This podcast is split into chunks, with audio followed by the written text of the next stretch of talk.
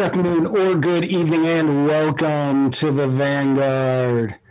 For Spike, I, th- looking around my room for anything. No, nothing. For Spike Cohen, I am Matt Ray, and together we are traversing the muddied waters of freedom. I think you might be using the wrong microphone. I checked it right before we started. No, it's this one. Oh. Well, then I guess Zoom is going to just, that's going to be Okay. the one that we have with Zoom today. Is that is this better? Yes. Okay. Folks, thanks so much for tuning into this amazing episode of Biden Geddon. I don't know what we're calling it. Uh, of the Joe Biden, uh, whatever he's called. What is the con- Congress address to Congress? Not a definitely not a State of the Union. That's that would be completely different than, than what this is. Uh, folks, thanks so much for tuning in, and uh, be sure to like and share and subscribe to this right now. Uh, if you have not already, however you are watching or listening to this, be sure to like it uh, and uh, and also to follow us and subscribe to us. And if it's on YouTube, hit the bell so that your phone can explode every single time we go live. And be sure to share this right now so that everyone can stay can get in touch with this and see all of our libertarian podcasts during the weekdays. Give the gift of muddy waters today. Kids love it. Kids love it, and it's like the freest gift you can give. It is. I don't know what happened to your audio, but yes, it is the best gift that gift that you can give. First and foremost, of course. Allow me to thank the fine people over at siestacava.com for the cava that I am drinking on today's episode. If you are one of those out there who want to try the libertarian Kool Aid, go to siestacava.com today. And allow me to thank Le Bleu for this delicious, purified, drink of ultra pure water that's made of the exact amount of hydrogen and oxygen that is required to make water for this water. Bulavanaka. Ruvanaka.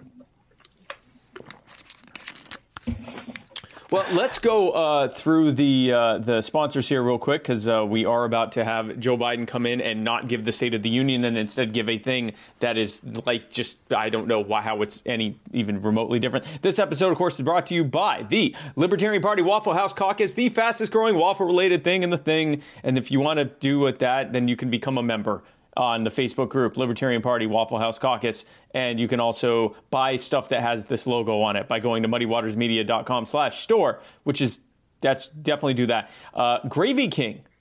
Nug of Knowledge, uh, smokable CBD products. Uh, Nug of Knowledge is not like the other people that are selling you weed because they give money, uh, part of the proceeds of what they sell, to help fight the war on drugs. Uh, they also have a, a compassionate use program where they give their product uh, away to veterans and people with disabilities and people who are unable to afford weed. Uh, people who use this say that it helps with their joint pain, with their inflammation, and for just a, a much needed pick me up that comes from smoking weed. So if you want to buy weed, go to nugofknowledge.com and use checkout code SPIKE for 10% off. Joe Soloski for Pennsylvania governor. Joe Soloski is the key to Pennsylvania's success, and if you want to help him run as the as the very first libertarian governor of Pennsylvania, then go to Joe Soloski. That's J O E S O L S O. J O E S O L O S K I dot com and see how you can help him today. The appropriately named Mud Water Coffee Alternative. If you woke up this morning drinking coffee and you went, damn it to hell, I hate all of this, I'd like something instead that has masala chai, cacao, mushrooms, turmeric, sea salt, cinnamon, and that's it, then we have some great news for you, friend, because if you go to muddywatersmedia.com slash mud, you can drink exactly all of those things and literally nothing else. And it tastes good. I drink it, uh, and it's actually very good. And of course, this episode is brought to you by Jack Casey, who has made this this book. You know, they should they say that you should never judge a book by its cover, Matt. So that's exactly what we're going to do with our next sponsor. Uh, this book series called The Royal Green by a fellow libertarian and author by the name of Jack Casey. Let's take a look at all these these covers. They look pretty cool. Uh, let's hope the actual words inside are as cool. Wait a wait a wait a damn second. Is that a a ring with a a shadow in the shape shape of a sword, Matt? I believe it is. I believe it is. Uh, that probably means something deep, right? Right? Yes, definitely. Yes. I mean, maybe. I don't know. Probably. Uh, probably. And the sequel, it's got a butterfly and eyes and stuff all over all over that. Well, look, there, there, is that a knife in that one? Or yeah, it has a knife, a knife too. A sword? Yeah. Every every everything in this has knives. Uh, I Not really sure what don't. any of this means. No clue. Yeah, yeah. But the point is, this book series, it's either going to be the best thing that you've ever read. It might possibly be the worst thing you've ever read. There really is no in between with this. Anything that has a butterfly with a knife on it, that's probably going to be either really good or terrible. Uh, we have no idea, uh, but you'll know uh, if you go to theroyalgreen.com and uh, buy more now. Buy it now. Buy this book. Buy all these books now. Yep. Also, if you live in Florida and after reading this book, you find yourself to hate it so much that you believe you've been personally injured by it, you can contact personal injury attorney Chris Reynolds, attorney at law, and uh, he will sue Jack for that and get you lots of that sweet this book was terrible money. By going to chrisreynoldslaw.com we're now pitting our sponsors against each other. And uh, if you go to chrisreynoldslaw.com uh, he probably can't sue about the book. I doubt that that's going to stand up in court but if you do find yourself actually injured uh, like really badly to the point where you need money uh, from it, then Chris Reynolds can help you get that structured settlement uh, so that you can then call JG Wentworth and get it all as one big payout. I don't know how lawsuits work, um, but I like that. but at any rate, uh, ChrisReynoldsLaw.com, he'll be able to explain it to you far better than I can, even though I am Jewish, technically. Um, so speaking of te- technically Jewish, so Matt, speaking of Jews, Washington D.C. Yep, there's a lot so, of them there. There's a, I've heard there are some there. Um, yeah. So Joe Biden's already started. We're actually going to go back to when he did start. Uh, he only started a couple minutes ago, so we're just going to go in and somebody had to be on Fox News, so we had to start. Yeah, someone late. someone had to be on Fox News, so we're going to just go ahead and go back to when he when he started. And we're going to start live reacting to that about three minutes ago.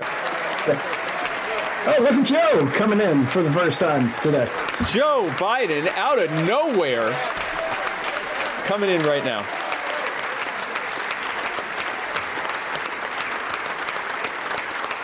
See, the beauty of this being just a little bit delayed is we don't actually have to stay for all this. We can just start. See, I mean, we can skip right through stuff. We can literally skip to, oh, wow, he got up there fast. This man ambles.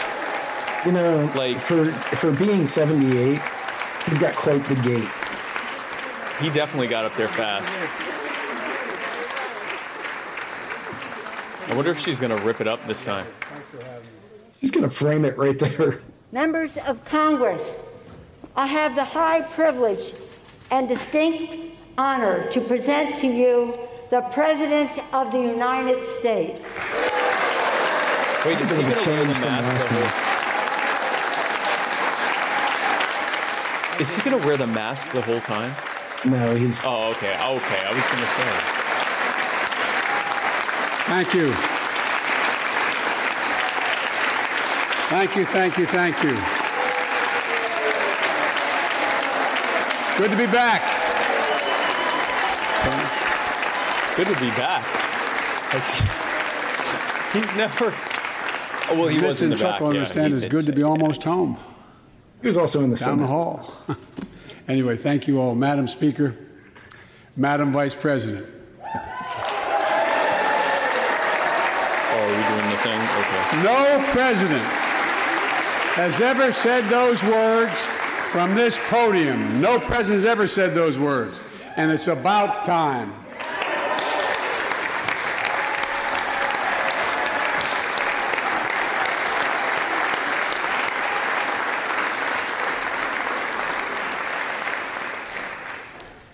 First Lady, I'm her husband.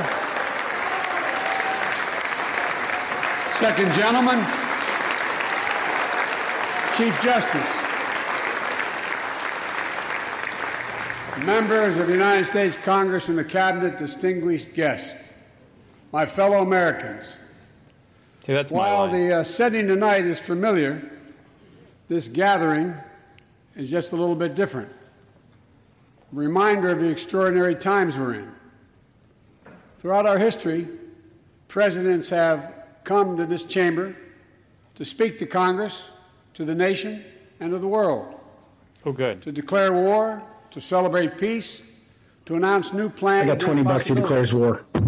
Tonight, I come to talk about fact, crisis war and right now. opportunity, about rebuilding the nation, revitalizing our democracy, and winning the future for America. I stand here tonight, one day shy of the 100th day of my administration. 100 days since I took the oath of office and lifted my hand off our family Bible and inherited a nation, we all did, that was in crisis. The worst pandemic in a century, the worst economic crisis since the Great Depression, the worst attack on our democracy Because of the since the. Civil War. Now, after just 100 days, I can report to the nation America is on the move again.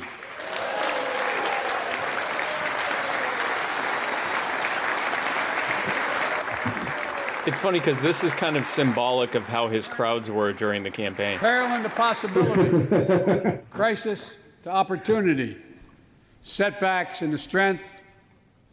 We all know life can knock us down, but in America, we never, ever, ever stay down.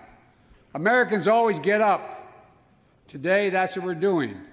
America's rising anew, choosing hope over fear, truth over lies, and light over darkness. After 100 days of rescue and renewal, America is ready for a takeoff, in my view. This We're is working just again. nothing but platitudes. This is like Saturday Saturday Night Live wrote it. Like he's not going to say anything of any. again. It's just We have shown everything's better and the world because Americans Everything's never, fine. never think, America. Americans never give up. None. They never let down. They never surrender. We're a ago, fight on this island. Like I mean, it's just house was on fire. literally just platitudes. We had to act. And thanks to the extraordinary leadership of Speaker Pelosi, Majority Leader Schumer, This is so bad. You've and the disgusted overwhelming Matt, and he's support now of the left. American people, Democrats, happy, Independents, and Republicans, we did act. Together, we passed the American Rescue Plan, I mean. I one of the most consequential rescue packages in American history. Why? Why does it keep? Going? We're already seeing the results. Yes, we are al- already seeing mass inflation from your rescue rescue package. Anyone who has tried to buy any lumber or uh, hardwood or any kind of supplies knows, yeah, we're seeing the results. The cost of everything's through the roof. Days, we will have provided over 220 million COVID shots in those 100 days. Thanks to all the help of all of you. I mean, isn't that that's kind of something you inherited though? With your help, Like you want to talk about inheriting marshaling Every something. federal resource. Whoever was president was going to be responsible for the for the COVID vaccination because that already was set in place. centers where the poorest of the poor can be reached. We're setting up community vaccination sites, developing mobile units to get to hard to reach communities. Today, 90% of Americans now live within five miles of a vaccination site. Everyone over the age of 16, everyone is now eligible to get vaccinated right now, right away. Go get vaccinated, America. Go and get the vaccination. They're available. You're eligible now. If the Zodiac killer wants me to get the vaccine, I already don't want to do it. I'm just saying, like, I mean, seniors in America are fully vaccinated against COVID-19. if Ted Cruz is that confident about it, 100 days I'm later, 70% I feel pretty secure in my decision not to get it. America, over Didn't he 65 say he wasn't going to wear a mask on, on the. Capitol anymore? Senior deaths from COVID 19 are say that? down 80% since January. Down 80% because of all of you. And more than half of all the adults in America What is have gotten at least one shot. A mass vaccination center in Glendale, Arizona. I asked the nurse, I said, What's it like? She looked at me and she said, It's like every shot is giving a dose of hope. That didn't happen. A dose of That hope. did no. That did That- not happen. no dose way of hope for an educator in Florida show. was a child suffering from an autoimmune disease. Wrote to me, said she's worried. and She was worried about bringing the virus home. She said she then got vaccinated at a, at a large site in her car. She said she sat in her car when she got vaccinated and just cried, cried out of joy, and cried out of relief. That didn't Parents, happen. Seeing the smiles on their kids' faces for those who are able to go back to school because the teachers and school bus drivers and cafeteria workers have been vaccinated. Grandparents. They were the, the teachers have been saying, or the parents have been saying, open the schools since this time last year. They were not waiting for anyone to get vaccinated. It means everything. Those things mean everything. You know, there's still, you all know it, you know it better than any group of Americans. There's still more work to do to beat this virus. We can't let our guard down. But tonight, I can say, t- because of you, the American people, our progress these past 100 days against one of the worst pandemics in history has been one of the greatest logistical achievements, logistical achievements this country's ever seen. Then you can't take credit for it What else? because you've been president for three We've done months. in those first 100 days. Been president for 99 We kept our days. commitment, Democrats and Republicans, of sending $1,400 rescue checks to 85% of American households. and sticking them with $8,000 in debt for it with interest. It's making a difference. You all know it when you go home. For many people, it's making all the difference in the world. Who? Who is this making? Who is $1,400 after months of not being able to work? This has made all the difference in the world for whom? Food on the table and saved her and her son from eviction from their apartment. A That fourteen hundred dollars in saved them from Virginia told me eviction. From eviction and put food on the table. to the eye doctor. Something she said she put off for months because she didn't have the money. One of the defining images, at least from my perspective in this crisis, has been cars lined up, cars lined up for miles. at food banks because they lost their jobs and because of the lockdowns and they weren't allowed to work while multi-billion dollar corporations like Walmart and Target and Costco stayed open even though you were far more likely to catch covid there than in a small business they were lined up for miles Of their I legit thought he was going to say lined up for miles at a No gas station fault of their couldn't own. afford the as gas people anymore. are in this position. yeah that's yeah that's another one lined up for miles uh, to get into a shelter because the cost of living is going through the roof and they can't afford a roof over their heads and $1400 did not make the difference We're also providing rental assistance. You all know this, but the American people, I want to make sure they understand. Keeping people from being evicted from their homes. Providing loans to small businesses that reopen and keep their employees on the job. During these 100 days, an additional 800,000 Americans enrolled in the Affordable Care Act when I established a special sign up period to do that. 800,000 in that period. We're You just of the admitted that they can't afford their own health care. Ever investments, ever, like in improving health care for veterans. Critical investments to address the opioid crisis. And maybe most importantly, thanks to the American Rescue Plan, we're on track to cut child poverty in America in half this year. just reopening businesses and ending the lockdowns would cut child poverty in more than half because child poverty has nearly doubled in the last year. So Right. a lot of this is just as things start to reopen, as go- governors who are facing recall are reopening, things are just naturally coming back at least somewhat just because they're letting people work and go outside and associate with others again. For someone who says he wants to talk about everything in- he inherited, he sure doesn't want to re- recognize the things he's inherited. in the first 100 days than any president on record. The International Monetary Fund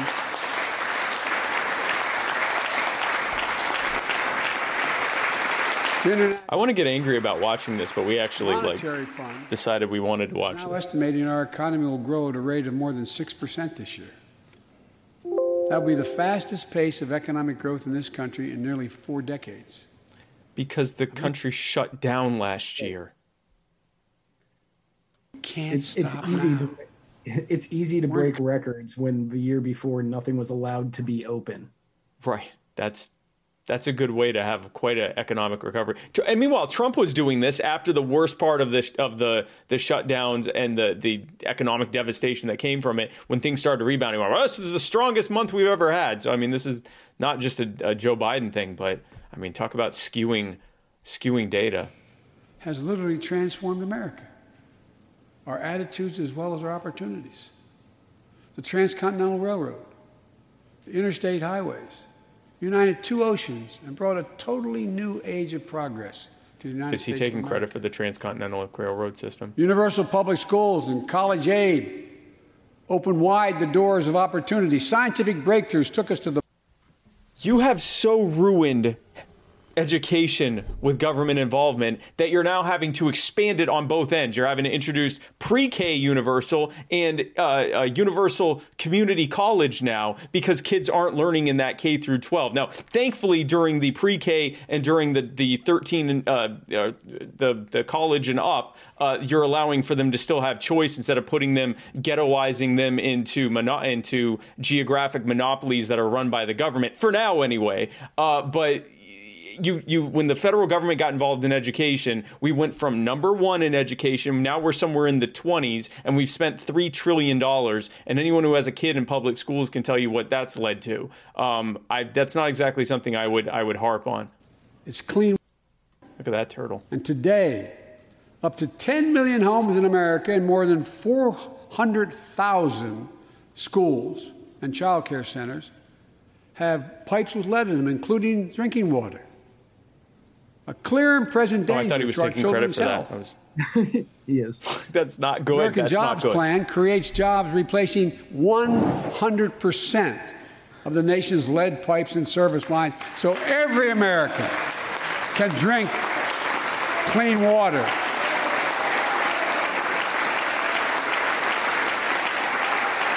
Say in the comments if you believe that we're gonna at the end of the Biden administration that we're st- all lead pipes are gonna be gone. Just go ahead and drop that in the comments if you if you think that's actually gonna happen.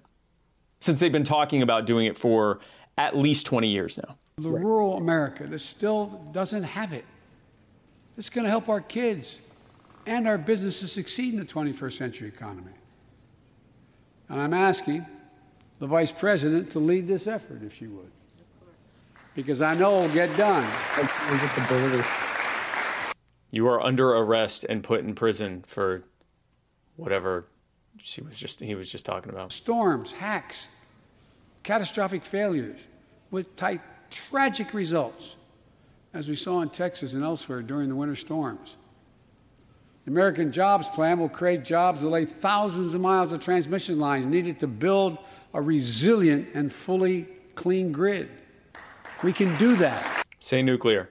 Say nuclear or don't pretend that you want a, a, a, a good grid because anything that is not built around the most state there was one form of energy that was still able to be provided during most of that winter storm and that was nuclear Two million women have dropped out of the workforce during this pandemic. Two million.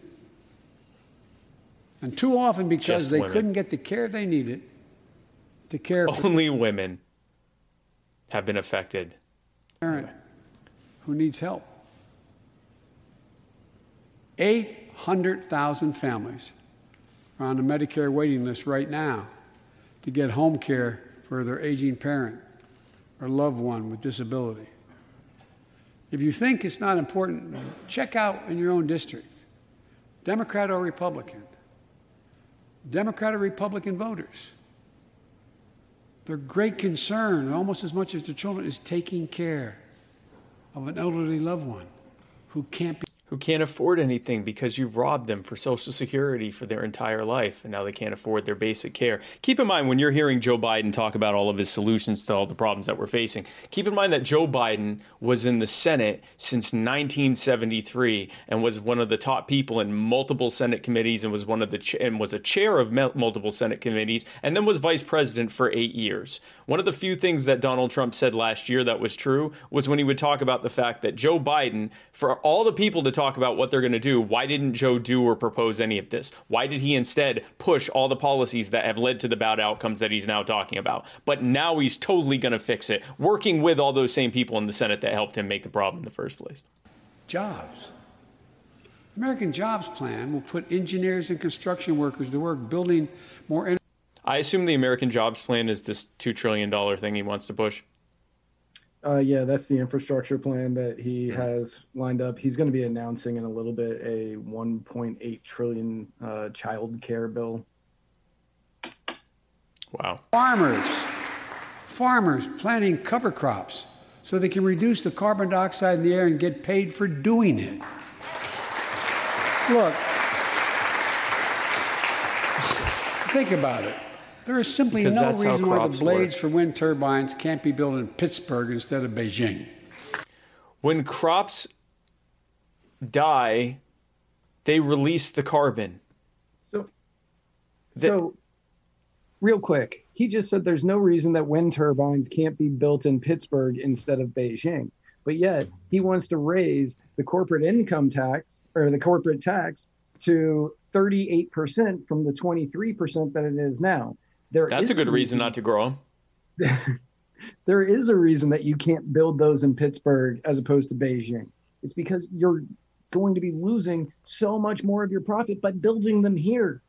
Oh, Matt, you don't have to worry about that. We're going to grow crops and they're going to suck up all the carbon and then they're never they're never going to die and release it. They'll just they'll just hold it forever. Matt, And I might note parenthetically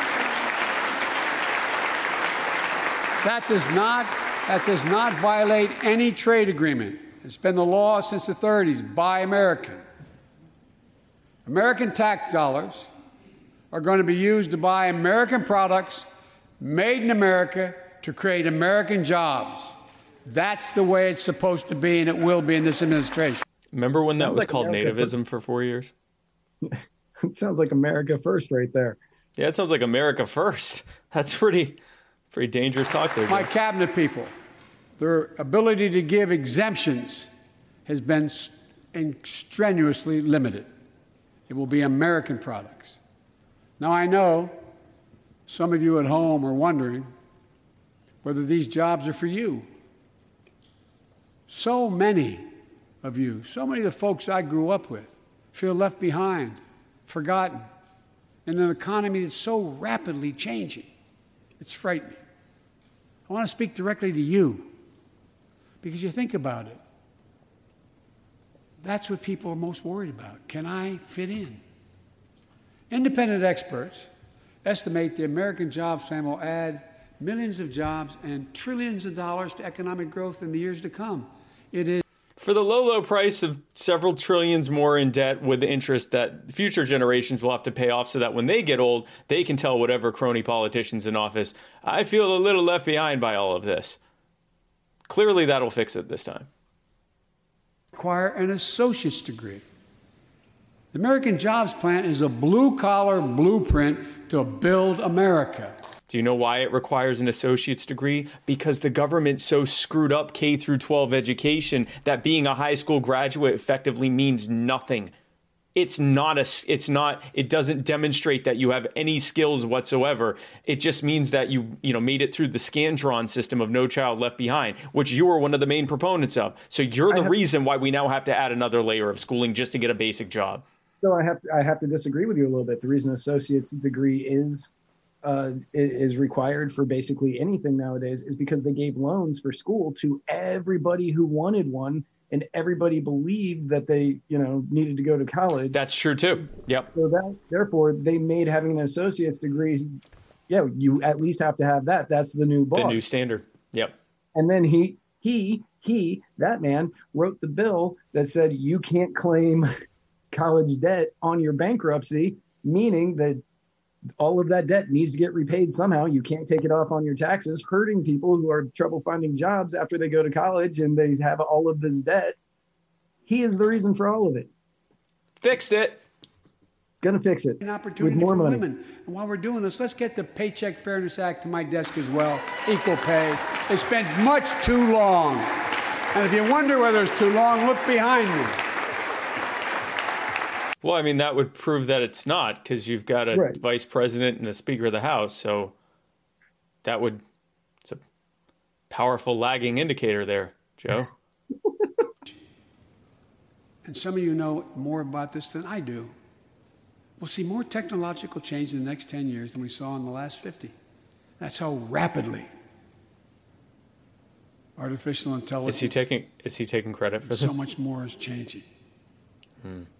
And we're falling behind the competition with the rest of the world. Decades ago, Our sex robots we used to invest 2% robots. of our gross domestic product in America We're going to use American money for American sex robots. in research and development. Today, Mr. Secretary, that's less than 1%. China and other countries are closing in fast. We have to develop. He's China baiting. Like literally everything that they criticize Trump about. And we are no friends of the Trump administration on this show by any stretch of the imagination. Literally everything. This is Blue MAGA. Someone said it in the comments. This is Blue MAGA. It's the exact same thing that Trump was saying, but with just a little bit of rainbow uh, sprinkles on it. And it's the same. Uh, China's coming to take everything from us. We got to raise taxes and, and increase spending. Uh, we need to get more American jobs, so we need to raise taxes and increase spending and have more debt spending. Like it's just it's the same nonsense over and over and over again. Uh, and and you know with very with just little hobby horse stuff thrown out, like oh uh, uh, equal pay for women, and on the other side, the, oh protecting the thin blue line. It's it's cultural virtue signaling that is masking the fact that there's no real difference in policy between the two of them. It's enhanced our security.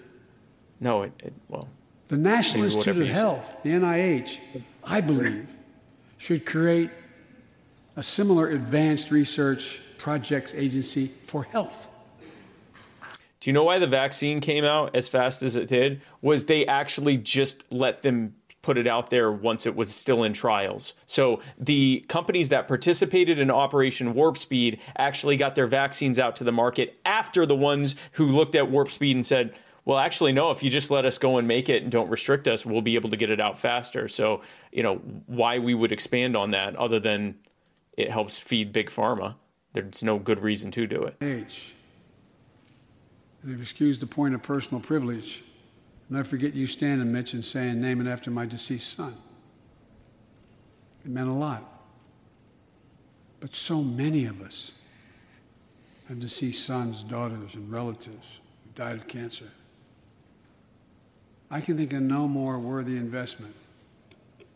I know of nothing that is more bipartisan. So let's end cancer as we know it. It's within our power. It's within our power to do it. Did, First of all, because no one thought of that before. right. I, I think Trump promised it. Trump promised it. We're gonna end cancer. We're going to end cancer, Matt. I mean, I want to end cancer. Government, which is a type of a cancer, is the last organization I expect to help do anything but make cancer worse. I wa- I this was is going the to say, this is, anytime that if he's declaring war on cancer, cancer will win. cancer will win. We will have cancer cartels that are being sponsored by the CIA. All you have to do is declare yourself a cancer, and uh, you'll have a Toyota Hilux filled with guns and ammo uh, par- uh, airdrop to your house.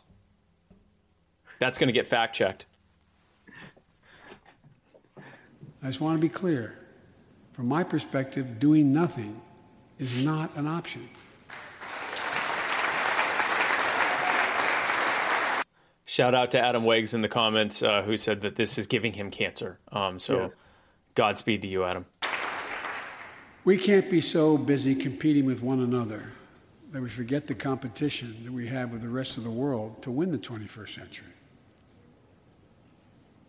Secretary Blinken can tell you I spent a lot of time with President Xi. Traveled over 17,000 miles with him. Spent, they tell me, over 24 hours in private discussions with him. Over the course of a hundred we had a two-hour yeah. discussion. Talk to this guy for 24 hours. He's deadly earnest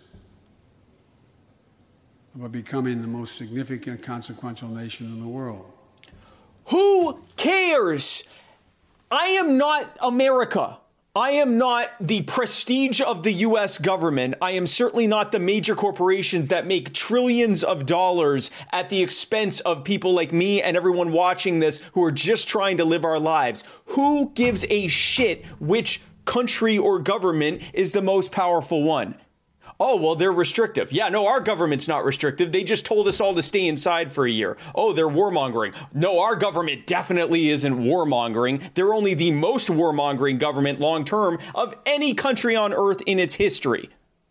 It, who cares? What I care about is the fact that this government, the one that claims to represent me, is robbing me and everyone I know to the tune of trillions of dollars a year to hand off to the cronies who put them in office this this constant oh we got to be bigger than China. Why? Why can't we be freer than China?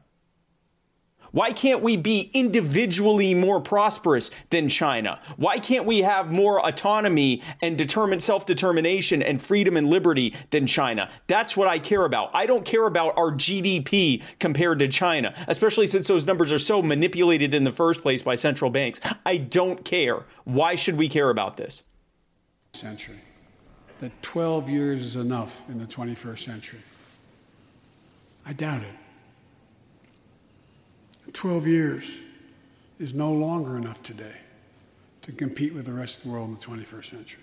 Why? Why is it not? It used to be. Not only did 12 years used to be more than enough for, to get an education to be able to compete with the rest of the world, not only was it that, but it actually was one of the best places. What happened in the past, I don't know, 40 years or so since basically you've been in the Senate uh, that changed that? I wonder what happened. Could it have been when the federal government decided that it was going to help with education and ended up institutionalizing it and turning it into a monopoly that was controlled at the top and instituting a bunch of policies that have nothing to do with education and everything to do with empowering teachers' unions and crony corporations at the very direct expense of teachers and parents and students?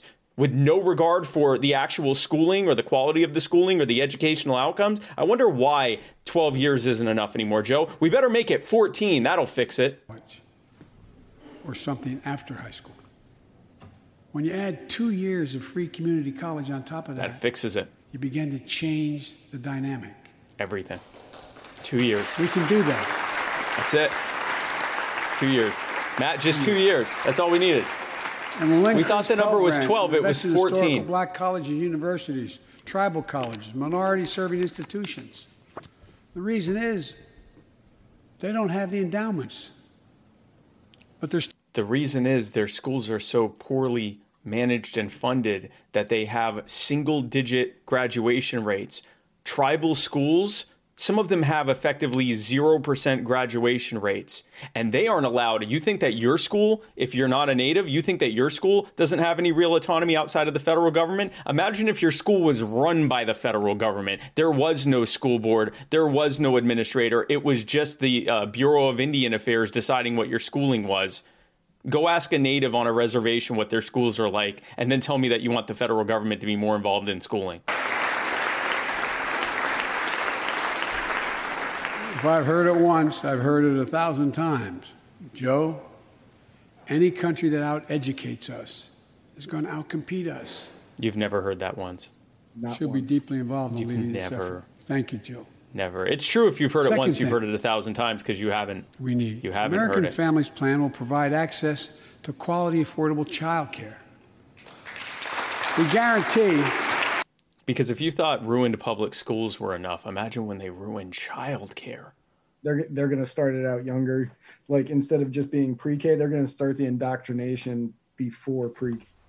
Toddlers, Yeah. two, three years old. Yeah. I, Yeah. As soon as maternity leave for work ends, they're going to Yep. start the indoctrination into the state, and everybody's going to sit there and they're going to say, "Well, this is free free care, so I need it so I can go to work, and that way I can raise my kid." And the schools and the the child care places will take them and they will start teaching them that this is necessary because of government and this is necessary because of government and within one generation it will be believed that It'll be the is standard. only necessary that this is only possible with the help of government Exactly. And the only reason that we're even talking about this right now is the government has driven up the cost of living through taxation and debt spending and uh, uh, massive expansion of the monetary of the of the federal currency that we now are at a point where both parents have to work full time to not even be able to make ends meet, which means that they need to work and work and work, sometimes two and three jobs, which means the kids have to be taken care of. By whom? The government, of course. That'll fix it. By the way, when you're watching this and you're looking around, I'll, I'll, wait to say this the next time they pan around to all the people $200 in the pockets to get to help take care of your family. And that will help more than 65 million children and help cut child care poverty in half. Okay. I want you to look it. at I want you to look at some of these people when they zoom in on their faces. And when you're told that, you know, government's going to fix things and government this, and they, they want you to think of this shining city on a hill, the very font of wisdom, you know, bestowing us with its, its greatness. Look at these people. Look at these people that look like they should be in an emergency care center getting help. Look at these people who obviously have addiction problems and alcoholism and, and are barely holding on by a thread, despite all the makeup and everything they throw on them to try to make them look presentable. Look at these people for a moment and realize these are the people who claim to have better knowledge and authority over you than you do yourself. These people right here, these schmucks right here, both sides of the aisle, claim to know better than you how you should live. They claim to know better than your family how your family should operate. They claim to know better than you and the people that live in your community that how your community should run. Despite all evidence to the contrary, despite decades and even centuries of proof that when they're put in charge of stuff, they just screw it up and they run up a massive bill and they have no accountability for it and they turn around and blame you for it. Look, just I, I I'm waiting for them to actually pan- look at these people. And th- yes, look at these people and realize this is who is saying they should be running your life. I wouldn't want these people to bring in the cart at a, the shopping carts at a store I managed Anywhere in the world, right here, because they'd steal the quarters out of the little cart return thing. three times for the same drug, nearly three times what other countries pay. We have to change that, and we can. shopping centers Let's do what we talked about for all. Yeah, look at Aldi, they have the thing where when you put the cart back in, the, the, the quarter comes out. They get you to return the cart.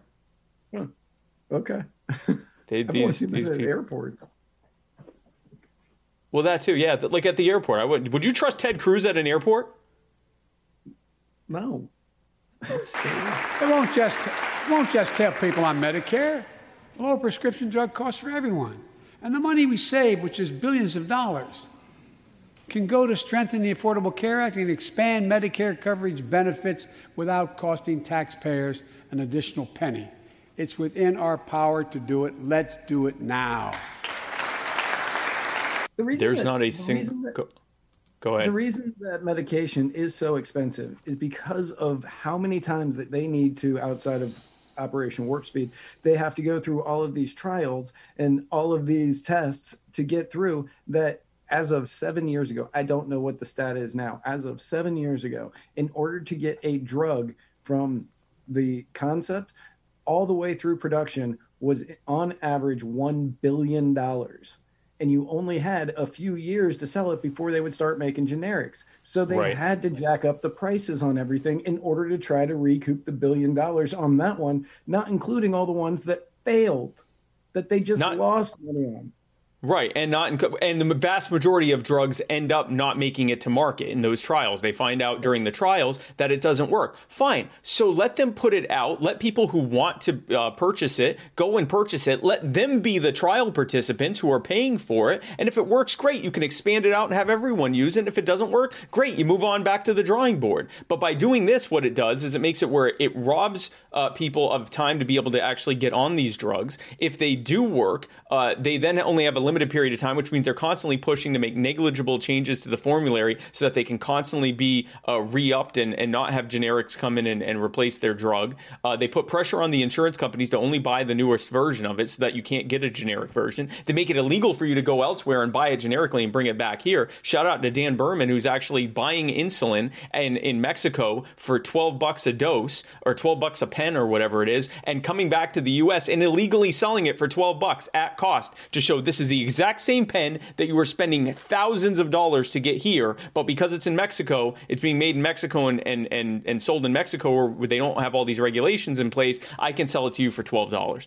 That, you want to talk about saving money? Just get the government out of it. Not only does it, it makes all forms of healthcare affordable, the fact is you constantly have Republicans and Democrats arguing over who should be paying for the large and growing cost of healthcare. Should it be the patient? Should it be the taxpayer? Should it be some combination in between? Why the hell aren't they arguing about why the bill is so damn high to begin with? Because it's their fault. That's why they don't talk about it. It was when George W. Bush was president, when he started 39.6%. That's where it was when George W. was president. We're going to get rid of the loopholes, allow Americans to make more than a million dollars a year and pay a lower tax rate on their capital gains than Americans who receive a paycheck. We're only going to affect three tenths of 1% of all Americans by that action. Three tenths of 1%. And the IRS is going to crack down on millionaires and billionaires who cheat on their taxes. That's not what they do. It's estimated to be billions of dollars they follow by think tanks that are left, right, and center. I'm not looking to punish anybody. But I will not add a tax burden, additional tax burden to the middle class in this country.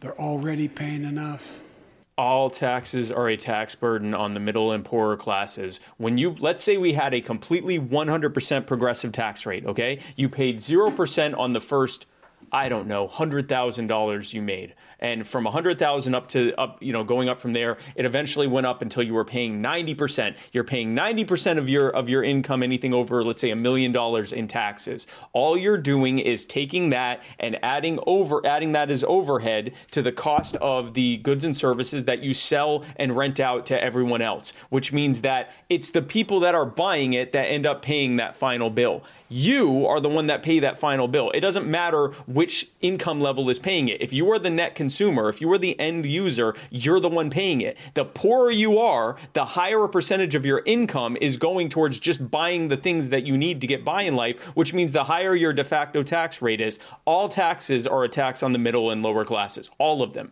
There is no such thing as a tax on the wealthy. It always goes back to you, and uh, and then the ones that you know can't find an artful way to pass it on to you, they just give up their citizenship. They just move their headquarters overseas and they keep selling you stuff here and you keep paying the tax for it. That's all that happens.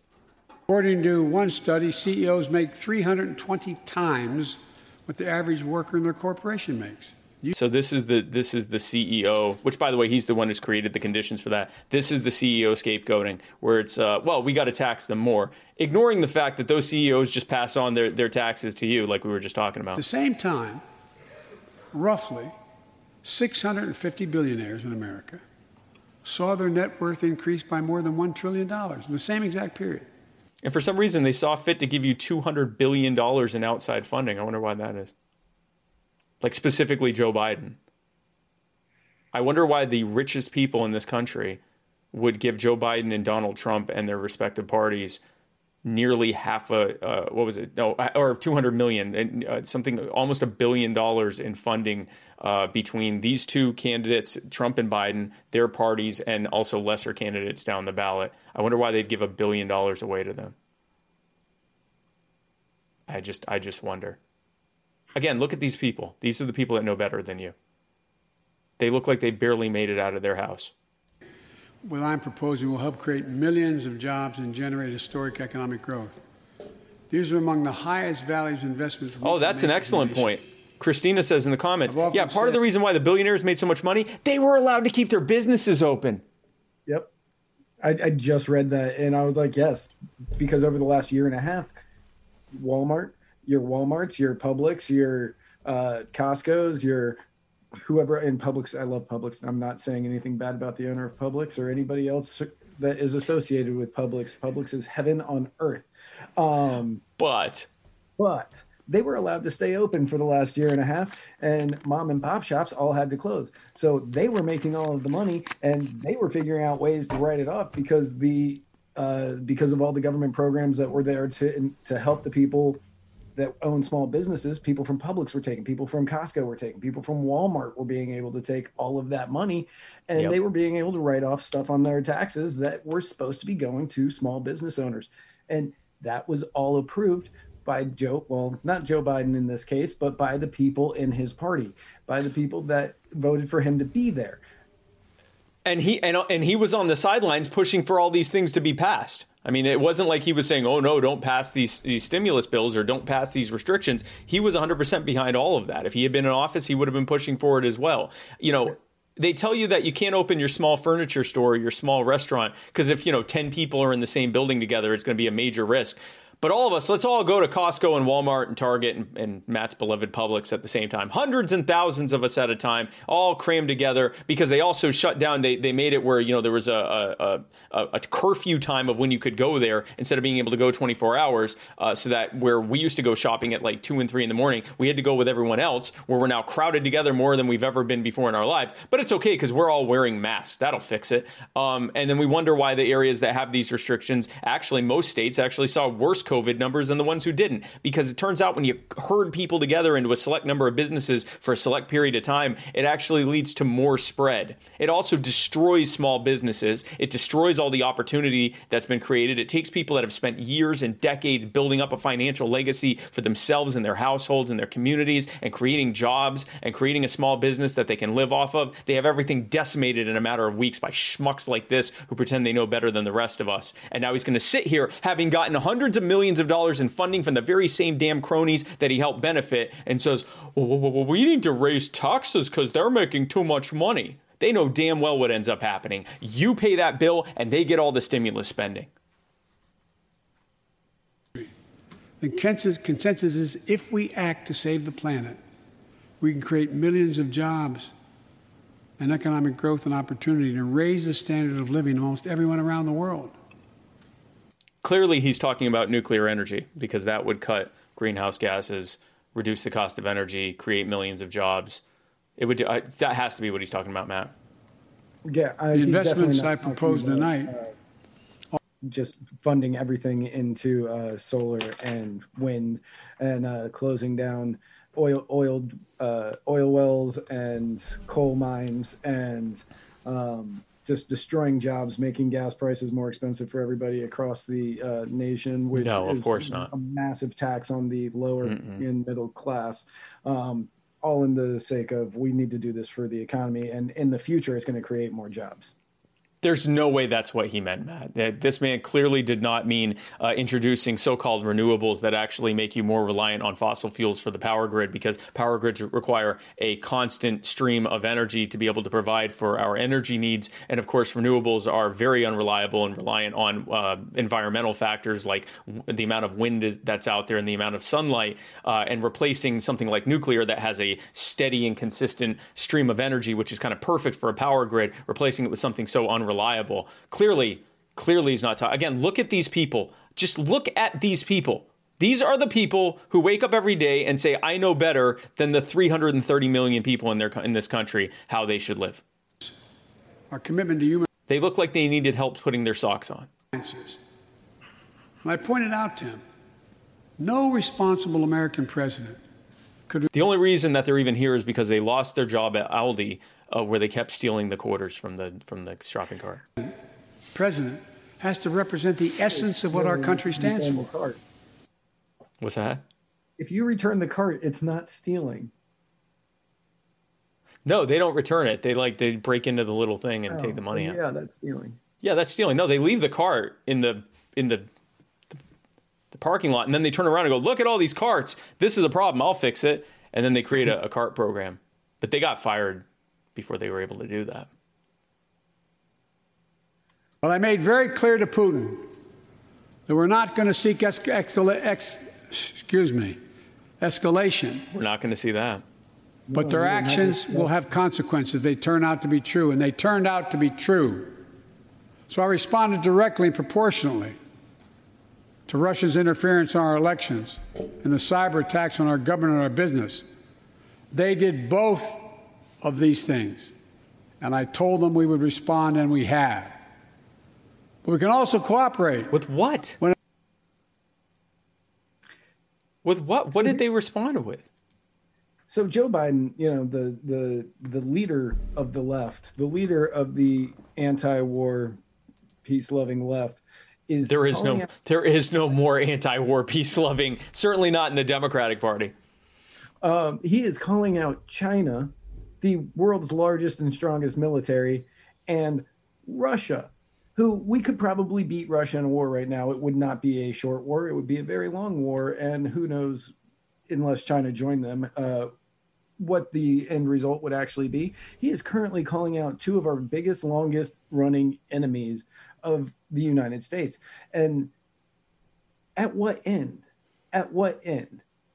Where is he says that we're not going to come we're, that we're going to pull out of Afghanistan in September 11th of this year. Afghanistan is exceptionally close to Russia. Why do you think he wants to wait so long? It's not because of he has some plan to pull everybody out. It's because he knows that he needs that area to put people later for whenever something could happen. And he is going to hold out until then to do this. Well, and I mean, there was already a negotiated withdrawal of Afghanistan. It was supposed to be May 1st. May, That's yeah. what the U.S. government and the Taliban agreed to, was that the U.S. government would leave on or before May 1st. That was negotiated by the Trump administration. Biden comes in and out of nowhere unilaterally says, well, actually, we're staying till September 11th. Some arbitrary date based on the fact of a terrorist attack that happened there, uh, that happened in the U.S uh, what uh, uh, 20, uh, mm. 20 years ago, why that would be the date, why you wouldn't just stick with the actual agreed upon date and instead go four and a half months later when the Taliban has already said if if troops are still here past May 1st, we're going to start fighting back again, and they're going to use that as a pretext to stay in Afghanistan indefinitely and then and also this is also at the same time that he's building up all of his talks against Russia, talking about Russia needs to not do this with the Ukraine. Russia needs to back off the Ukraine. We will not take any of Russia's malarkey on the border of Ukraine. And um, um and come on, man. Come on, man. Come on, man. Look, look. This is this is Russia. Russia's got a problem, and we they they need they're on the border of the Ukraine decanes and they got the the the you know you know you know the you know the thing. They got the thing you know the thing. You know the thing. the, the ex, ex, excrement uh, or excitement or uh, the, the um, I mean, sometimes you got to look at someone like Vladimir Putin, and you got to say when you when you look, and then you got to tell. Well, come on, well, come any, on, well, come on, well, anyway, come on. Look, anyway, Anyway. I was kneeling down to talk to her so I could look her in the eye. This didn't she happen. looked at me, she said, My dad had changed the world. Yeah, that did not happen. Well, after the conviction of George Floyd's murderer, we can see how right she was if, if we have the courage to act as a Congress. Stop treating George Floyd like a martyr. He is not. He did not sacrifice his life for justice. He was a murder victim. I, George Floyd did not. He is not the the the second coming of Christ who said, "Oh, let me give my life for the Democratic Party." George Floyd was arrested and then killed, or he was detained and then killed. Maxine Waters right there uh, is one of the reasons that an appeal is going to happen in that yeah. case. Yeah, if if Derek Chauvin ends up having a successful appeal, it will be because of Maxine Waters. Americans, we have to come together to rebuild trust between law enforcement and the people they serve, to root out systemic racism in our criminal justice system. He's not Coming talking from the about. man who wrote the 1994 crime in bill. George Floyd's The name single that passed the House already. single bill that put the largest amount of, I know of, uh, Republicans have their own African and ideas minority men and are behind in- bars. And behind him, on his right, your left, On his uh, right, yeah. yeah, his right, your left, is somebody who put away more black men in the state of California than anybody in the history of the entire state. And Yep. he's going to talk about sy- systemic racism and how we need to fight it now. Where was he in 1994? Where was Kamala Harris before she got to the Senate? They were putting they were putting black men behind bars and laughing about it. Yep. Yep. I mean, if you want to talk about Joe, Bi- uh, you want to talk about? Yeah, systemic racism. You're looking at one of the architects of systemic racism in the 20, 20th century. Uh, One of the the- 1994. What's that? The architect and the enforcer. Yeah, the architect, and behind him is enforcer. Exactly. What the 1994 crime bill, the 1984 crime bill. You're looking at the man who was uh, one of the who was the chair of the Foreign Relations Committee at the time when the CIA was selling crack cocaine in predominantly black communities to fund their U.S. government sponsored terror groups in Central America. He would like you to know he's very upset about systemic racism. Now, you'll notice he didn't actually talk about the reasons why these things are happening the war on drugs, qualified immunity, civil asset forfeiture, the 1033 military surplus program, which he is ramping up to record numbers. Even Black Lives Matter came out and said Joe Biden's giving more military equipment to police departments around the country than any president before him, including Trump. And he's going to sit there and have the audacity to talk about ending systemic racism. This is one of the single most responsible men uh, responsible people for systemic racism. And again, right behind him is someone that at least twice we that we know of put innocent black men on death row for murders that she had evidence they didn't commit. But they're going to end systemic racism by not actually talking about what the solutions are or the fact that they're the ones who made it as bad as bad as it is and how we can actually fix these things, the actual solutions to it because if they actually provided the solution, then the people wouldn't just be pissed off all the time. If instead you make the problem something that can't be fixed, like racism, because there are always going to be racists out there, and you say, well, the problem is racism, and we're going to have to fight racism. What that means is the problem is something that's never, ever, ever going away, so just be really angry about it. Definitely don't think there's a solution to it because there is not. And this bill is mostly about giving additional funding to police departments in exchange for less accountability outside of government agencies. It creates a government agency to, to keep these, these groups accountable, but there's no actual civilian oversight. It's just now getting buried. Information that used to be publicly available or is currently publicly available will now only be available to this government organization, which totally will protect you. I need not tell anyone this, but gun violence has become an epidemic in America. Here we go. The flag at the White House was still flying at half mast for the eight victims of the mass shooting in Georgia, when 10 more lives were taken in the mass shooting in Colorado. And in the week in between those two events, 250 other Americans were shot dead in the streets of America.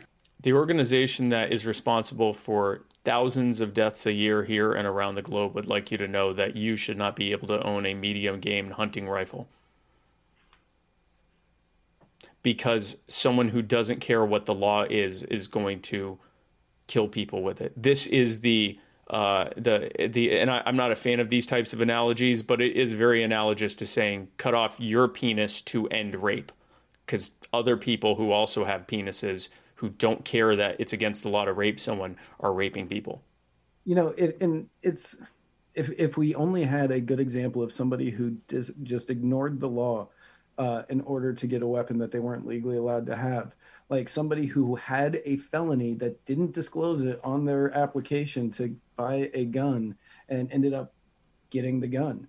That is If a only. felony. If only. And uh, oh, If only. Hunter Hunter Biden did Hunter not disclose that he had a felony on his gun uh, application from two years ago. Guns don't kill people. Hunter Biden killed. The The buyers of these ghost gun kits aren't required to pass any background check. Anyone, from a criminal or terrorist, could buy this kit and within 30 minutes have a weapon that's lethal, but no more. And I'll do everything in my power to protect the American people from this epidemic of gun violence, but it's time for Congress to act as well. You'll notice that everything is called an epidemic now. Everything. Everything. Well, not government corruption or or uh, uh, uh, rampant misuse of power or uh, or you know uh, uh, unaccountability for government officials and agents. That's that's just a thing that that race bait to instead. But but this type of stuff is definitely an epidemic, even though decade over decade, gun violence continues to go down, murder continues to go down, and gun violence, of course, as we know, is in the highest in the places where guns aren't allowed. And people go, "Yeah, but that's that's because criminals have them." Yeah, yeah, no, that's definitely why it is. It's definitely because criminals have them, and because people who are law abiding do not have them, which means they're reliant on the police departments that they don't trust to protect them. I wonder why it's so bad there. We should definitely make that the way it is everywhere. Especially since every mass shooting happens in a place where guns aren't allowed when you can show me a mass shooting that happens at a gun show or at a, uh, a firing at a shooting competition uh, or something like that if you can show me where, where there's a mass amount of people with guns that there's also a mass shooting then we can talk about how this is going to uh, uh, restrict gun violence especially when now they're saying we need to go after untraceable guns. Well not so much because they're untraceable. They're untraceable. They're kind of untraceable. That's why they call them untraceable because you can't trace them because they're untraceable. It's going to be hard to trace untraceable guns since they're untraceable. I'm just going back to the war of immigration. For more than 30 years, politicians have talked about immigration reform, and we've done nothing about it. It's time to fix it. Especially you. On day one of yeah, my presidency, you. I kept you, my commitments in like a comprehensive immigration bill for the United States Congress. If you believe we need to secure the border, pass it because it has a, a lot of money for high tech border security. Remember when you were told that there wasn't going to be another another mile or inch or whatever metric he gave of the wall built, and instead we found out that he has actually expanded and accelerated the building of the wall, or when he said he was going to stop putting kids in cages, uh, but now there are more. This guy right here, this Zodiac killer right here, he put out a video showing record numbers of people living on the floor in these camps and cages uh, that under Joe Biden. So uh, if, if, there is anyone, he is uh, more responsible for kids being put in cages just in the last hundred days than Donald Trump was in the last year plus. Who built the cages, Joe? Who built the cages? Who built the cages, Joe? Who built the cages, Joe? Now we can just say, who packed the cages, Joe? Who packed them? Who packed, Who packed the, cages? the, cages? Who created the conditions for the migrant surge in the first place? The reason that all these people are coming here isn't to get free stuff. It's not even to get jobs. It's to escape the political violence that's being created by CIA sponsored narco terrorists that are taking over Central America after decades of the war on drugs, empowering these cartels to the point where they're taking over entire countries and culling the population of anyone who doesn't support them. And so these people are fleeing for their lives, literally, to get away from it and then they come get, come here, and the the the uh, immigrant uh, dignity respecting Democrats, uh, you know, who who say immigrants welcome, are shoving them into the camps that they built and new camps that are being built, while they turn around and go, "There's a crisis on the border, and we need surprise, surprise, more funding." We don't need to end the war on drugs so that these cartels die and these people can take their countries back. We don't need to end the war on migration so these smuggling cartels fall apart and people can just come here if they'd like to come here and not have to work with criminal organizations to be able to set foot here. No, we need more money to continue to expand the problem that created this in the first place. And throughout our history, the country supports immigration reform. We should act. Let's argue over it. Let's debate it. But let's act. Haven't you been? If we truly want to restore the soul of America, we need to. What's that?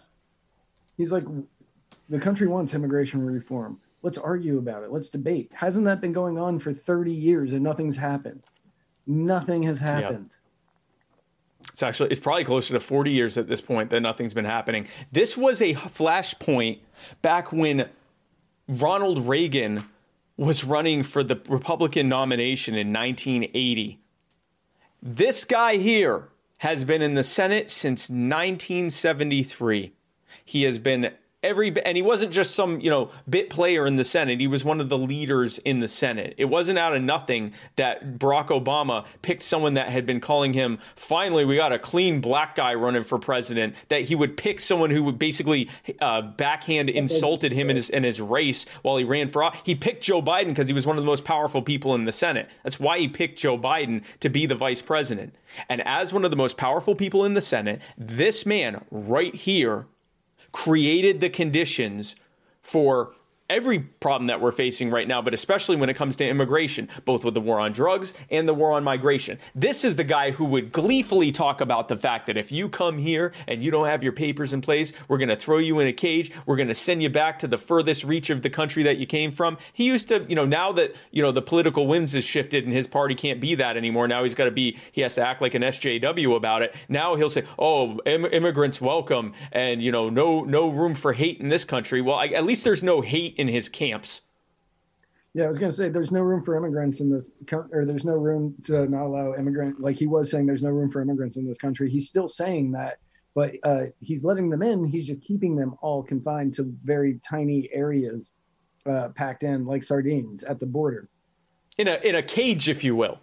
In a, right or I'm sorry, they're shelters now. It's now it's a shelter. A shelter is something that you choose to go to for a set period of time and then leave once things are safe. When you're forced into something, that's called like a prison or a camp or a cage or something else. It's not. It's really not good. It's certainly not a shelter. Days together, we've acted to restore people's faith in democracy to deliver. We're vaccinating the nation. We're creating hundreds Where? of thousands of new jobs if you did a poll right now on public confidence in democracy, what do you where do you where do you think that is? You think it's high? This dog doesn't. Man, I'm glad that dog didn't bark during Kennedy. I have uh, so I have no clue, obviously, no clue on what this stat would be. But if you were to take a poll right now of how much faith whether how do you view democracy? In a good way or good light bad light? That's it. Those those are your two options.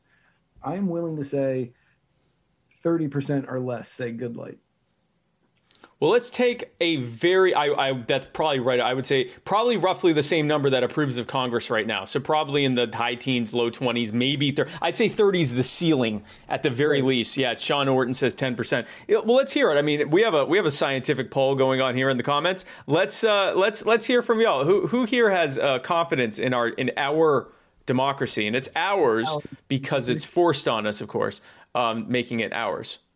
That's not an abuse. That's not abusive gaslighting, by the way, to tell tell you that something's yours because you have to use it and you're forced to its whims, making it yours. That's definitely not gaslighting. Think about America, not because I'm president, because what's happening with the American people. We've stared into the abyss of insurrection and autocracy, pandemic and pain, and we, the people, did not flinch. Was he talking about the autocracy of the lockdowns and telling everyone whether they could go outside or not? Or he meant the he meant the mean tweets. He meant the mean tweets. He meant the mean tweets. Yeah, we did. We steered into the abyss of mean tweets. Position us to win the competition of the 21st century. On our way to a union more perfect, more prosperous, and more just. As one people, one nation, and one America.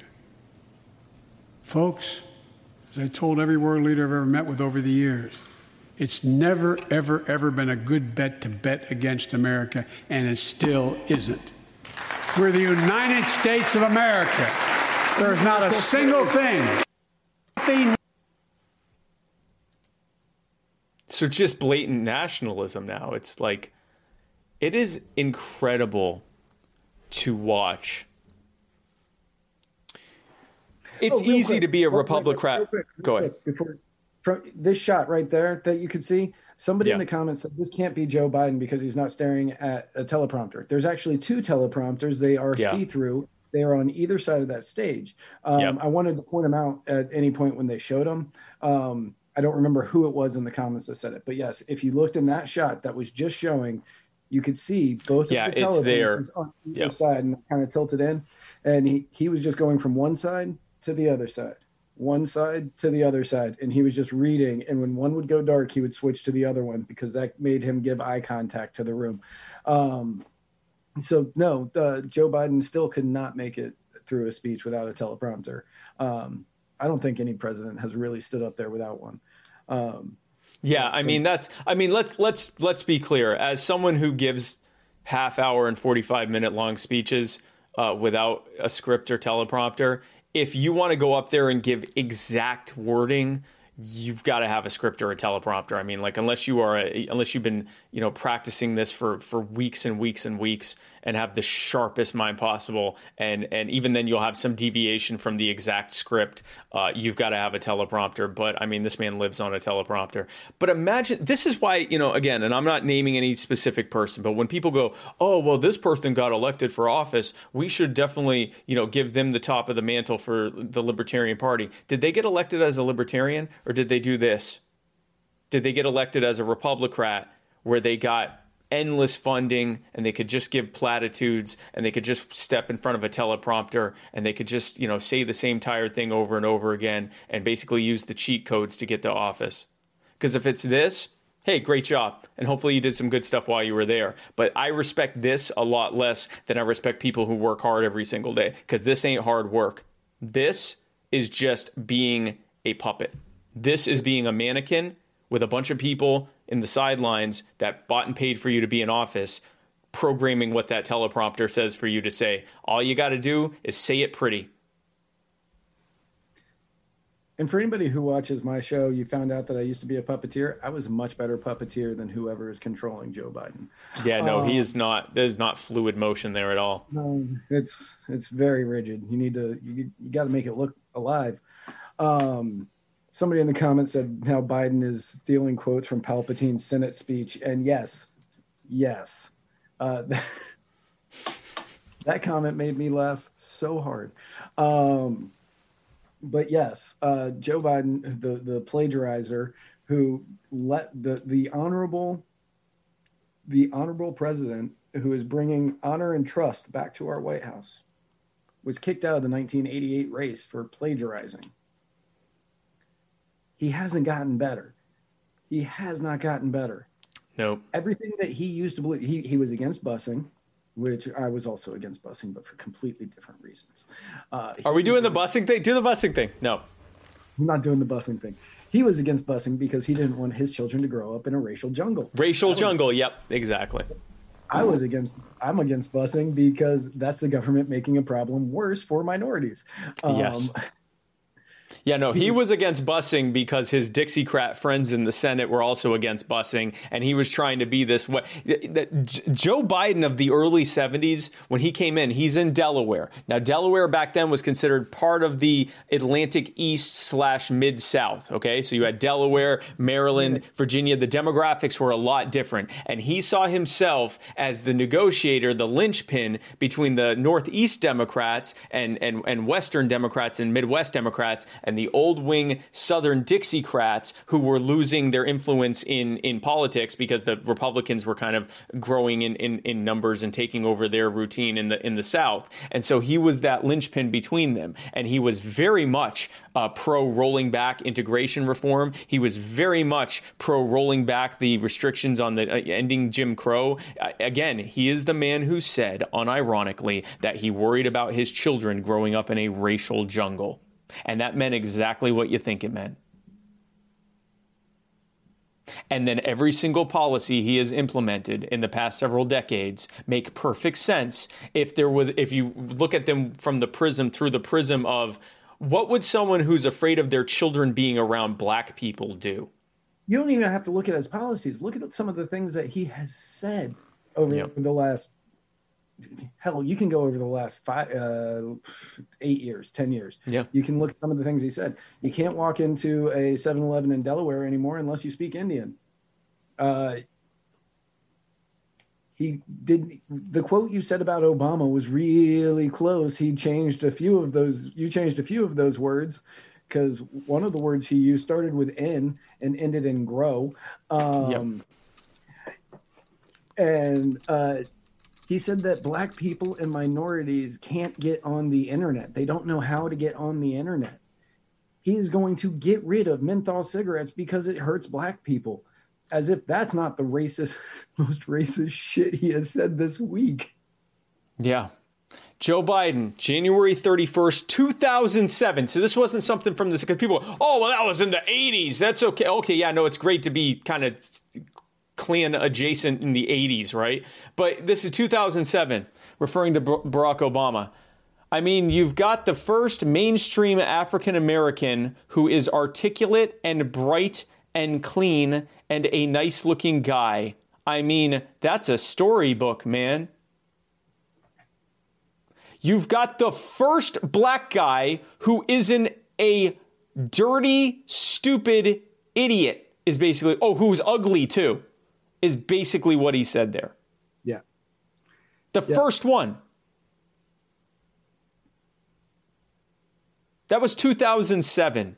And again, when you look at his policies, suddenly they start to make sense when that's how you look at people that don't look like you. That's how your war policy looks. That's how your drug policy looks. That's how your gun policy looks. We talk about how the war on drugs disproportionately affects communities of color, which it absolutely does. It even more disproportionately, the war on guns even more disproportionately affects communities of color. Black men are less likely than white men to own weapons, and they're seven times more likely to go to prison for it, and their sentences are around seven to eight times higher when they're convicted compared to white men. And yet they are actually less likely to own a firearm. You can thank Joe Biden for that. Who built those policies, Joe? Who built the war on drugs, Joe? Who built the war on guns, Joe? Who built the war on migration, Joe? Who built the war on terror, Joe? Who built the 1994 crime bill, Joe? Who built the 1995 and 1996 anti terrorism bill, Joe? Who built the 1984 crime bill, Joe? Who has said his entire life has telegraphed his fear of his children being around people of color, Joe, who has done nothing but pander and play to people's racial fears even today, Joe. Who has looked at a group of people who were out in the streets protesting against police brutality and told them, I'm going to give you a black woman for vice president? She's one of the most brutal uh, prosecutors everywhere, anywhere, but she was a black woman. Who did that, Joe? Who met with civil rights groups a matter of days after he was elected? Before he was even uh, uh, inaugurated, met with civil rights groups and told them to quote, exact quote, to hell with y'all, Joe. Who did that? You did that. Maybe you'll say that in your State of the Union if you're ever going to give one of those, because this certainly wasn't that. Apparently, this wasn't that. This definitely was not the State of the Union. This was, and can we just talk really quick? These people are the ones who are, they're saying if you get vaccinated, you know, things will change once you get vaccinated. 70% of Congress has been vaccinated. They are still standing well, they were much further than six feet. Apart. Yeah, they were. They were much closer than six feet there. You think they were? Cl- I think they were further apart. They had like nine people in there. Oh, I no, I just mean now when they're like, yeah, no, sitting and just sitting. Yeah, they were like a good nine, ten feet away from each other. Yeah, they were so far away from each other. They were all masked, Ted Cruz included, who said he wasn't going to do it anymore. Um, but they were all like 10, you know, 10, 15 feet apart and they've all been vaccinated and they're going to say oh all you have to do is get vaccinated and everything's going to go back to normal. That's it. That's all you need to do. And he said it at the beginning everybody go out and get vaccinated. Everybody go out and get vaccinated. And it hasn't changed for them. Kamala harris and joe biden were vaccinated in january or in december or january december or january. So was nancy pelosi yet they're all masked up. They're all masked up. They're all sitting there.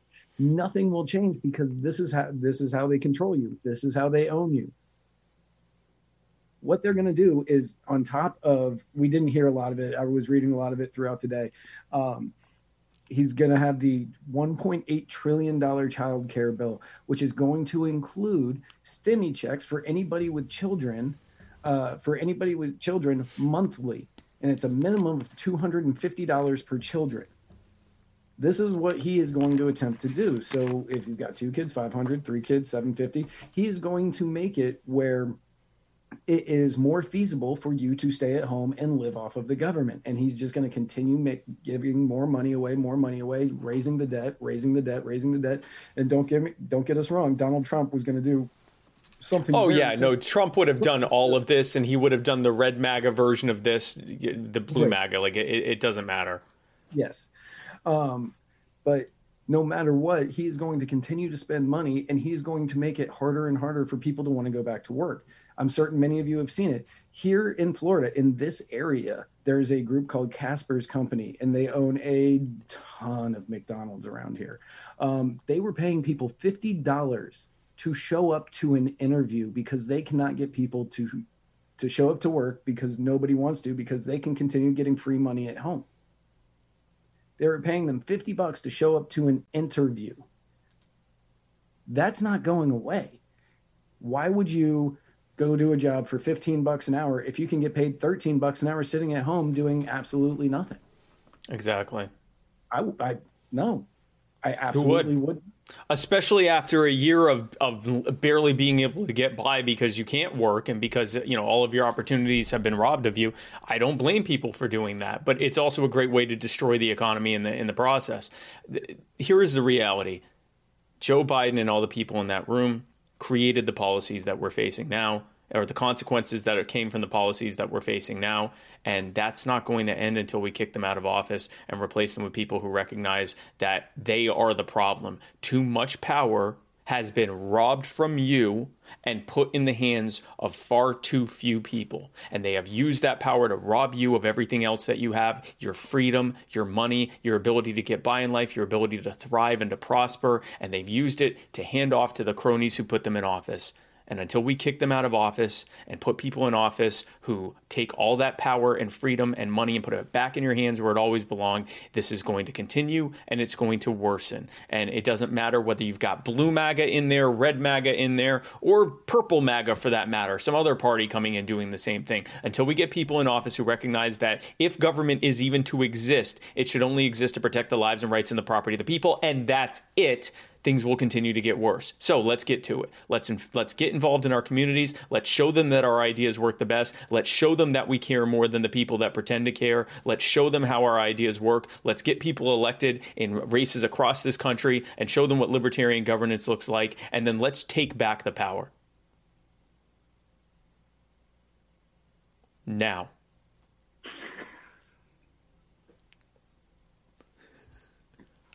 right now. Yeah. a- So- a, bunch, a bunch of people in the comments are saying this was all a plan to get people dependent on the state, um, strip of their jobs and create dependency. Yeah. Yes. Yes. Yes. This, I don't think that they foresaw a pandemic as the way to do it. I thought they thought, I think that they thought it was going to be a much longer process, but that was a goal that they had was for more people to be dependent on the state. They would rely on government for everything. And the people who are working, the people who are out there making a difference every day, the people who are going to work, who even, you know, even people who aren't making a difference every day, but are just out there contributing to society, um, they would become the pariahs. You would need to tax them. You would need to make it where they eventually, some way, somehow had to rely on government. And that way, nobody would be able to live uh, without government intervention in their lives. Exactly. And that's what we see now. We see a bunch of people who their main concern is making sure that you feel like you need them. That's why they've ruined education. That way they, they you can they can say, well, the problem is we're not starting early enough and finishing late enough. No, the problem is you took something and ruined it. You took away our ability to actually be able to to be able to fix this. Um, you know, and it's again, it's not gonna it's not gonna change until we get these clowns out of office. So let's get to it right now don't stop watching the show. Like, wait till the show's over, then let's get to it. So, Matt, you have uh, tomorrow night on the writer's block. You have a you have a, a special guest. Tell us about tell us about your guest tomorrow night. I do. I have uh, Angela McArdle coming on tomorrow. Um, she is running for the Libertarian Party chair, national chair, um, and member of the Mises Caucus. Very excited to have her on. Um, can't wait to uh, talk to her about what she sees, what her issue is with the current setup of the Libertarian Party, and to see how she plans on fixing it. Um, very interested in hearing her thoughts on these things. Um, Yeah, how was your show yesterday? I have not had a chance to watch it. Uh, my show, my fellow. I know it's usually we talk about who's going to be next on my. I know I'm all screwed up because we this Yeah, it show's on Wednesday. on your show. Like I saw like the first forty seconds of it. And Yeah, yeah, yeah. This Wednesday, the twenty seventh. Wednesday the 27th. Yes, I know. Nope. I know because it's it's always Wednesday. Hey, welcome to my show. Every episode has been on Wednesday except last week. Yeah, no, it was uh, it was a great guest. I had Seth Stoughton on who was uh, so everyone go and watch that after this or listen to that if you're listening on your your podcasting stuff. Um, Seth Stoughton who was the not yet. Can't listen to it yet. Well, hopefully once this is up. So Seth Stoughton, uh, he was uh, actually one of the expert witnesses in the Derek Chauvin trial. He is a law professor at University of South Carolina. He is also an expert in uh, in police use of force. He actually was a police officer for many years and uh, is now an expert in use of force. And we had a really good conversation about how the war on drugs and victimless crimes, uh, the use of police to raise revenue, uh, the uh, warlike footing of the, the the posturing of police departments and police unions has led to this adversarial aspect of police just increasingly becoming an, a force against us instead of what originally they were intended to be in many communities, uh, Uh, which was to basically be a social welfare arm that also had law enforcement aspects, um, and that that has you know Mayberry RFD has turned into the freaking you know SWAT teams that we see now that are are you know driving around like they're like they're occupying a war zone, and and how that leads to and how that coupled with uh, immunity and lack of accountability for people in government, including police officers, has led to the perfect storm for things like police brutality and and abuse of and misuse of force. So it was a really good conversation, and uh, hope to have him back in the future because we just could. I mean, we had I had an hour with him, and we could barely scratch the surface of all the stuff that has uh, that has led to this. But it was a pretty incredible conversation. Nice. Sounds sounds good. And to that end, I'm going to be in Ohio uh, on Monday. I'm actually going to be there on Sunday and Monday, but on Monday, I will be giving a press conference. I'll be leading a press conference at the State House in Columbus, Ohio, uh, with the Accountability Now Ohio group, which is comprised of the Libertarian Party of Ohio, the Heartbeat Movement, and many other police accountability groups within uh, the state of Ohio. We are going to be talking about a, uh, a uh, resolution that's being introduced to end qualified immunity and hold bad actors in government accountable, uh, and to talk about what our next steps are for that. Uh, so I'm really happy to be in Ohio to do that. And uh, then you can join us right back here next week, right here, but on Tuesday, normal time, normal muddied time. Normal muddied place and time. I already said time for the Muddy Waters of Freedom, where Matt Wright and I are going to parse through the six days events that happened prior, because it was on Wednesday and I was on Tuesday, so it's not a full week but it's six days. I mean, it's a, most of a week. Man, there was It's so much most of- stuff in the news over the last week. I was like, Oh, that's true. It's actually yeah, it'll be more than a week because we didn't really cover anything from last week. So yeah, no. Yeah, it's going to be like a week and a half that we're covering uh, this next Tuesday, right here, same muddy place or d- usual muddy place, same muddy time, 8 p.m. right here on Muddy Waters Media. Matt, if someone were to look for muddied at waters, what's that? started at nine today. Totally different place and time. Totally different place. and Tuesday at eight. This was a miss. This was a this was a one off. Don't use this as a guide stone for when we do our show. Uh. Matt, Matt, if someone, real quick, if someone were to start, were to try to find us on the internet, how can is that how? It's getting more and more possible every day. Um, if you are one of the old school listeners who just enjoy listening to the sweet, sultry, dulcet tones of our Stolz. Hi, dulcet hi there, tones of our man Dulcet. rakish voices, you can go down to anchor.fm slash Anchor. Anchor.fm. In there, Go to Anchor. listen to all of the audio. You can also listen to it All of it. favorite podcasting platforms. Anywhere we do podcasting. But if you go to anchor.fm slash muddy waters, you would Yes. be able to leave us messages that we will play Yes. on the air on Tuesdays. On Tuesday, we have a usually. at our regular time. That's what we normally do, but we didn't do that because Joe Biden was talking. Right, which isn't But we will do that. It's Tuesdays at eight. And Yes. you can leave us messages, and if you are so Yes. inclined,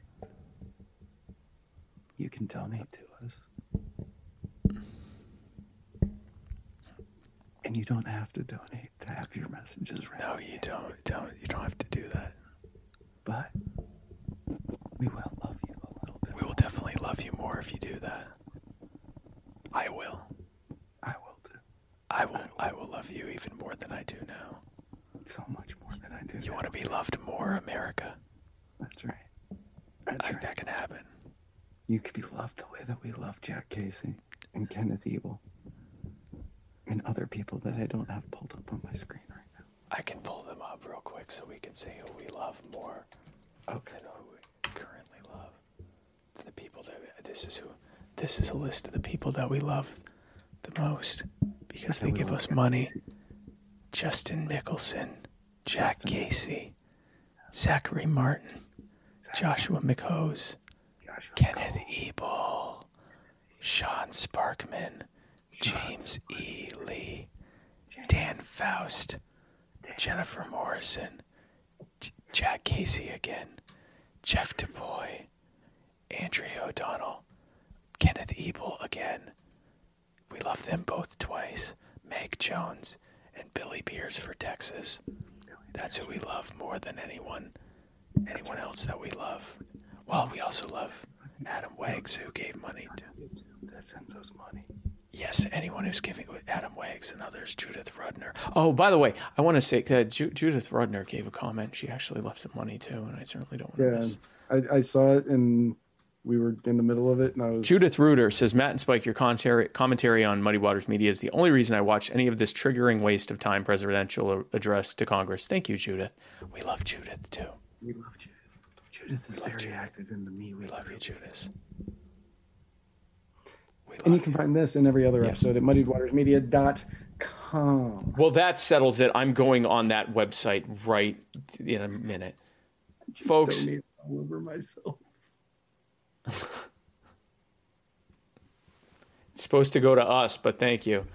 Um, God, folks, thanks so much for tuning in to this episode of the Muddy Waters of Freedom. We'll see you next week at a regular time, Tuesday at 8 p.m. Have a great weekend. Oh, and if you're in Columbus, Ohio, come on out and see me. I'd love to see you.